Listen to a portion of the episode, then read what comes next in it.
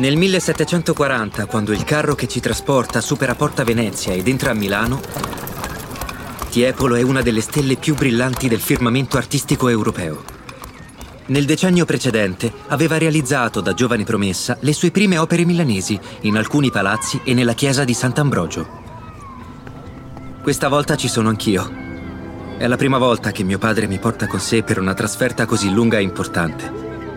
Nonostante abbia solo 13 anni, cerco già di darmi da fare in bottega e soprattutto di imparare il più possibile da lui. L'appalto è sulla bocca di tutti gli artisti d'Europa. La galleria di Palazzo Clerici. E promette di essere una delle opere più fastose di sempre.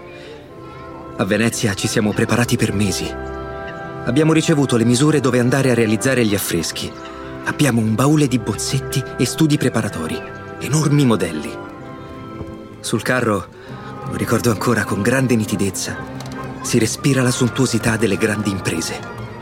Non appena arrivati a Palazzo Clerici, ci accorgiamo che tutto quel lavoro non è servito a nulla. Mio padre non si è mai scomposto neppure di fronte alla disonestà di rivali e committenti. Ma quella notte, dopo aver visto la galleria di Palazzo Clerici, perde il controllo. Le proporzioni del soffitto sono completamente diverse da quelle che gli erano state comunicate. Una superficie infinitamente più grande, una lunghezza molto superiore alla larghezza, un fondo irregolare. Capiamo subito che c'è il rischio concreto di dover abbandonare l'impresa. Ma se un successo a Palazzo Clerici aprirebbe definitivamente le porte delle maggiori corti europee, un fiasco distruggerebbe anche la più florida delle carriere. Tiepolo si calma. Nel salone immenso cala il silenzio. Restiamo, dice. Per i tre giorni seguenti non vuole nessuno al suo fianco. Quando riemerge ha ripensato tutto, si è lasciato andare. In quel momento ho capito che niente sarebbe più stato come prima. Tiepolo si lascia andare ad un'esplosione creativa, senza curarsi dei rischi che si sta prendendo né della pressione delle aspettative. Apollo non è più solo, come nei disegni preparatori, ma a bordo del Gran Carro del Sole, guidato da una quadriga. Una moltitudine di figure isolate o a gruppi popola l'immenso soffitto della galleria. E poi gli animali, la scimmia trattenuta da un nano, l'elefante, il coccodrillo. È l'apoteosi di quello che tutti chiamano il barocco. Ma è soprattutto la sicurezza di un artista, che è così tanto dentro il suo tempo, che può lasciare uscire da sé tutto ciò che ha nel profondo, le idee più ardite. Nel momento in cui appariranno al mondo, quelle idee si trasformeranno immediatamente nella strada da seguire per tutti. È così che quell'impresa che sembrava maledetta si è trasformata in un trionfo. Grazie al talento, alla determinazione all'ardore. Come un Apollo che quando guida il carro del sole è come se trascinasse con sé l'essenza stessa della vita.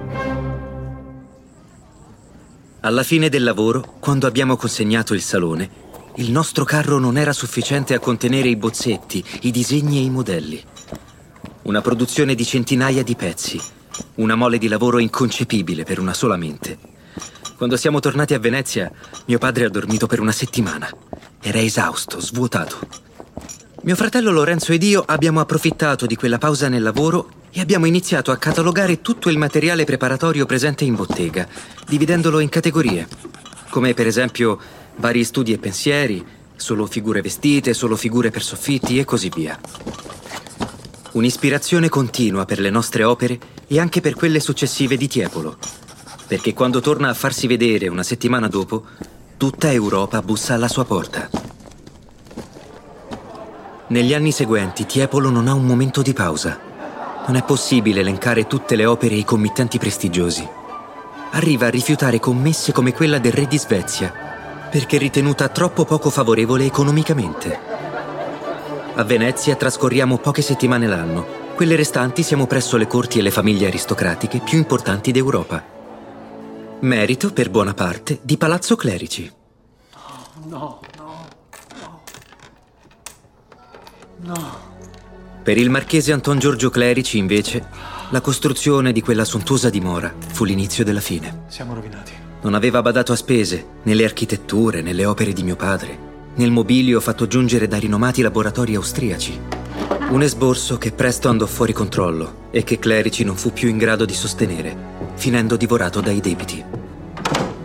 Un destino che non meritava, ma che spesso coglie chi viene rapito dall'amore per la bellezza. Come ogni amore, non basta mai.